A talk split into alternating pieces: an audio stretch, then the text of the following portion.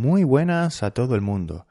Aquí estamos otra vez con otro episodio de Español con José, un podcast en español fundamentalmente porque tiene un poquito de inglés también para ayudarles un poco. With a bit of English to help you a little bit, con un poquito de inglés para ayudarles un poco. Un podcast, como digo, en español para aprender español y que puedes escuchar en diferentes plataformas como iTunes, eBooks, Spreaker, Stitcher y por supuesto, surely, por supuesto, en la propia página web teacherjose.com. En el episodio número 32, o sea, hace dos episodios, hace dos episodios, two episodes ago, hace dos episodios, estuvimos repasando los verbos recordar y acordarse de, ¿verdad? Bien. Fíjate en el segundo verbo, acordarse o acordarse de. Fíjate, fíjate, fíjate. Cuando digo fíjate, te estoy pidiendo que prestes atención, ¿vale? Porque voy a decir algo importante. Fíjate en el segundo verbo, acordarse. Fíjate que es reflexivo, ¿verdad? Acordarse. Necesitamos el pronombre para que el verbo tenga sentido. So that the verb makes sense. Para que el verbo tenga sentido y conserve su significado. Conserve su significado. Es el verbo conservar. To keep. So it keeps its meaning. Para que conserve su significado. Esto es importante porque en este caso el verbo acordar, sin ser reflexivo, también existe, pero con un significado diferente. It also exists, but with a different meaning. Y ese es el problema, que los dos existen, pero tienen un significado diferente. No sé si conocen la palabra acuerdo por casualidad. ¿Por casualidad conocen la palabra acuerdo por casualidad? Do you know this, uh, this word by any chance? Por casualidad. Un acuerdo es un convenio entre dos personas. Es algo en lo que dos personas se ponen en común, algo en lo que dos personas um, comparten su opinión, share their opinion, comparten su opinión y acuerdan seguir pues ciertas pautas, ¿sí? Un acuerdo es un agreement, ¿vale? Y el verbo acordar significa, eh, digamos, llegar a una solución común. To reach a solution that fits both parts. Llegar a una solución común con la que las dos partes pues estén eh, contentas. Imagínate dos personas con opiniones diferentes sobre algo. ¿Mm? Una persona tiene una opinión y la otra persona tiene otra opinión. Al final, después de hablarlo, después de hablarlo y discutirlo un poco, after talking and discussing it a little bit, después de hablarlo y discutirlo un poquito, un poco, pues quizás tras negociar, negotiate, negociar, quizás tras negociar un poco también, pues estas dos personas acuerdan una solución o un modo de actuar, un modo de actuar, a way to behave, a way to act, un modo de actuar, con el que pues eh, los dos o estas dos personas estén contentas y satisfechas. Como siempre, todo, todo se entiende mejor con algunos ejemplos. Todo se entiende mejor con algunos ejemplos. Así que voy a poner eh, algunos ejemplos usando estos dos verbos, acordar, eh, acordarse y acordar. O viceversa, acordar y acordarse. Me acuerdo de cuando éramos jóvenes e íbamos a la playa en verano. Me acuerdo de cuando éramos jóvenes e íbamos a la playa en verano. Tuve que volver a casa porque me acordé de que no había apagado la luz de la cocina. Tuve que volver a casa porque me acordé de que no había apagado la luz de la cocina. María y Manuela acordaron no hablar más de eso. María y Manuela acordaron no hablar más de eso. Después de algunas negociaciones, acordamos firmar el contrato. Después de algunas negociaciones, acordamos firmar el contrato. Estuvieron reunidos tres horas, pero al final no acordaron nada. Estuvieron reunidos tres horas, pero al final no acordaron nada. Los dos soldados acordaron los turnos de guardia nocturna. Acordaron hacer turnos cada dos horas. Los dos soldados acordaron los turnos de guardia nocturna. Acordaron hacer turnos cada dos horas. Fíjate que en este último ejemplo, en este último ejemplo, in this last example, el verbo acordar tiene ese sentido de mm, llegar a una conclusión compartida, ¿no? Una conclusión, perdón, compartida, compartida, shared, compartida, una conclusión compartida, pero también tiene ese sentido de decisión. El verbo, en, en, algunos casos, casi se, se podría sustituir por decidir o determinar algo. Se podría sustituir, could be replaced by, se podría sustituir por decidir o determinar algo. Los dos soldados decidieron los turnos de guardia nocturna. Al final decidieron hacer turnos cada dos horas. Bien, otra cosa importante también, ¿vale? Importante porque es coloquial y es bueno que lo sepan. Es bueno que lo sepan. It's good to know. It's something that you should know. Es bueno que ustedes lo sepan. Es bueno que vosotros lo sepáis.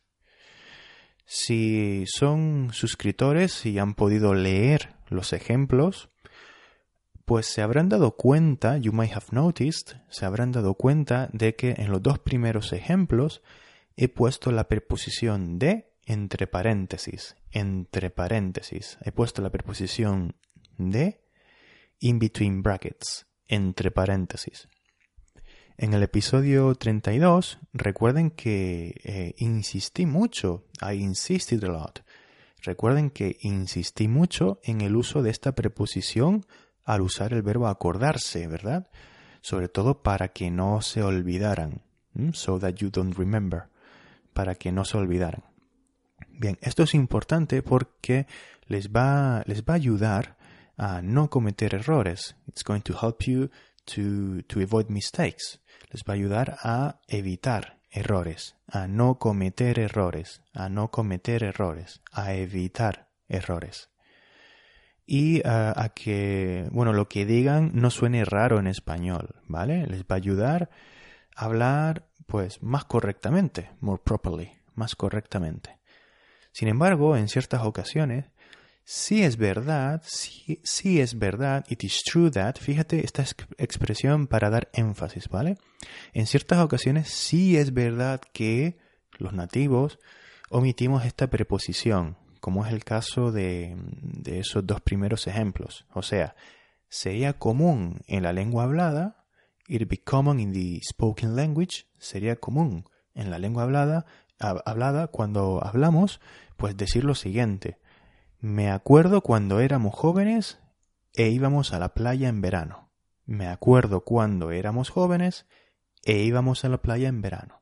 No he dicho, no he nombrado la, preposición de. Y aquí tampoco la voy a nombrar. Tuve que volver a casa porque me acordé que no había apagado la luz de la cocina. ¿Vale? Fíjense que la he omitido. Es muy coloquial, sobre todo, como digo, en la lengua hablada.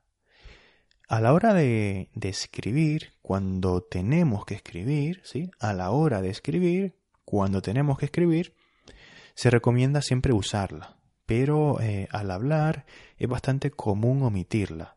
Pero no siempre, no siempre queda bien, no siempre queda bien. It doesn't always fit well. Fíjate el verbo, ¿eh? No siempre, no siempre queda bien, no siempre suena bien. ¿Sí? No siempre suena bien. It doesn't always sounds eh, well. No siempre suena bien, no siempre queda bien omitirla. Por eso yo te recomiendo usarla porque si lo haces, mm, si lo haces, if you do it, you're going to have more chances to, to nail it. si lo haces, pues vas a tener muchas más posibilidades de nail it, dar en el clavo, de dar en el clavo. ¿Sí?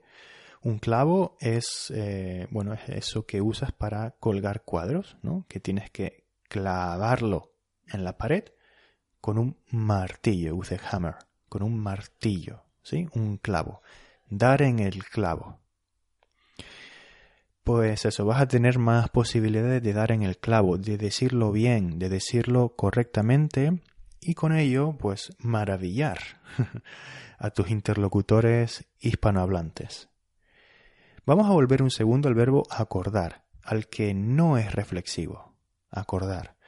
Tenemos una colocación muy, muy útil y, muy eh, común en español, que es la siguiente. Ponerse de acuerdo en algo. Ponerse, ponerse de acuerdo en algo. Es parecido, es similar, aunque yo diría que hay algunas connotaciones. Ponerse de acuerdo, ponerse de acuerdo, quizás implica un esfuerzo un poco mayor. It maybe it, um, implies a greater effort. Implica un esfuerzo un poco mayor. Diría yo, es un poco subjetivo quizás, ¿eh? Diría yo. Fíjate el condicional de decir, ¿eh? Diría yo. I would say. I would say. Diría yo. Yo diría.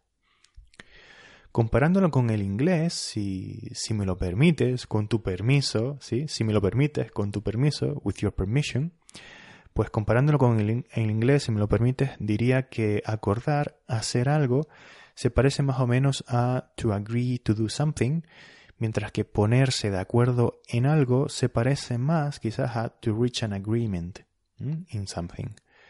Em, algunas de las frases que usamos antes, por ejemplo, podrían tener podrían tener, could have, a version with this last collocation. Podrían tener una versión con esta última colocación.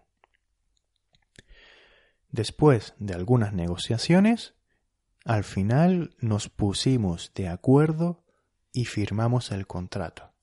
Después de algunas negociaciones, after some negotiations, después de algunas negociaciones, al final nos pusimos de acuerdo y firmamos el contrato. Estuvieron reunidos tres horas, pero al final no se pusieron de acuerdo. No se pusieron de acuerdo. Juan y Pedro no lograron ponerse de acuerdo en ese asunto. No lograron ponerse de acuerdo en ese asunto. Ninguno se bajaba del burro. Ni Juan ni Pedro se bajaba del burro. Ninguno de los dos se bajaba del burro. No se ponían de acuerdo ninguno se bajaba del burro. La expresión no bajarse del burro, un burro es, it's a donkey, ¿vale? Un burro. ¿eh? No bajarse del burro. Significa querer tener razón, sí o sí. Means to want to be right by all means. Significa querer tener razón, sí o sí. Fíjate la expresión sí o sí, ¿eh? para expresar que, que, que no hay opciones, que solo hay una opción disponible. Que en este caso, quieren tener razón de cualquier modo, sí o sí. Ser muy eh, obstinado. Obstinado. Obstinado significa stubborn, ¿vale? Ser muy obstinado y no dar opciones para negociar nada. Intentar negociar algo o ponerse de acuerdo, ¿no? Trying to agree with someone or negotiate with something with someone or reach an agreement. Intentar negociar algo o ponerse de acuerdo con alguien es muy difícil si esa persona nunca se baja del burro. Si tú, por ejemplo, eres una persona que no se baja nunca del burro, que siempre quiere tener razón, seguramente será muy difícil ponerse de acuerdo contigo, ¿verdad? Recuerden, eh, burro significa donkey, sería en inglés pues off of, the, of their donkey. Creo que en inglés usan la palabra caballo, ¿no? Horse, no estoy seguro. Bien, bueno, ponerse de acuerdo con alguien. Recuerden que si ese alguien es yo o tú, tenemos que usar las palabras conmigo y contigo, ¿vale? Conmigo y contigo. Pero de, de todas formas, in any case, en muchas ocasiones usaremos esta expresión en su forma recíproca, más que en su forma reflexiva. Me explico. Lo, normal, lo normal, lo usual, lo habitual es que cuando una persona A, ¿no? Una persona A se pone de acuerdo con una persona B, pues también ocurre lo contrario. Lo, contrario también es verdad, lo contrario también ocurre. The opposite is also true, right? Es algo recíproco, es algo recíproco, it's something reciprocal. ¿Mm? Fíjense. Juan se puso de acuerdo con Luis. Luis se puso de acuerdo con Juan. Juan y Luis se pusieron de acuerdo. Yo me puse de acuerdo contigo. Tú te pusiste de acuerdo conmigo. Nosotros nos pusimos de acuerdo. Nosotros dos nos pusimos de acuerdo. La última frase de cada uno de estos dos ejemplos sería la, más común, ¿verdad? Em, la forma recíproca. Claro, dos personas siempre se ponen de acuerdo mutuamente, ¿no? Entre comillas, mutuamente. Surely two people always um, agree with each other uh, mutually, right? Dos personas siempre se ponen de acuerdo mutuamente. Es eh, lógico, ¿no? Bien, amigos y amigas del podcast, eso es todo por hoy. Como siempre, espero que les haya gustado y que tanto el audio como la transcripción y las explicaciones les ayuden a comprender un poco mejor la lengua española.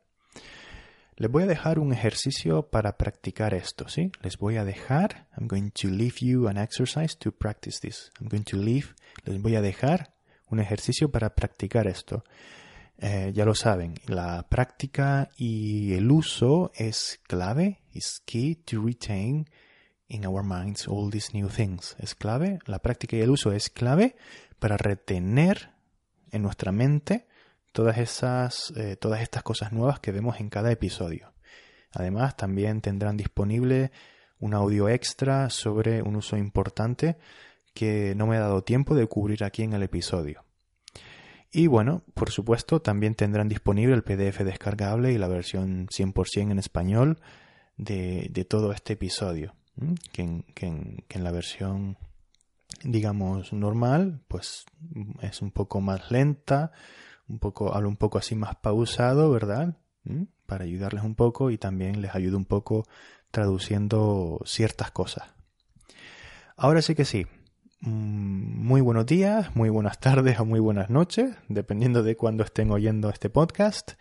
Les mando un saludo y hasta pronto.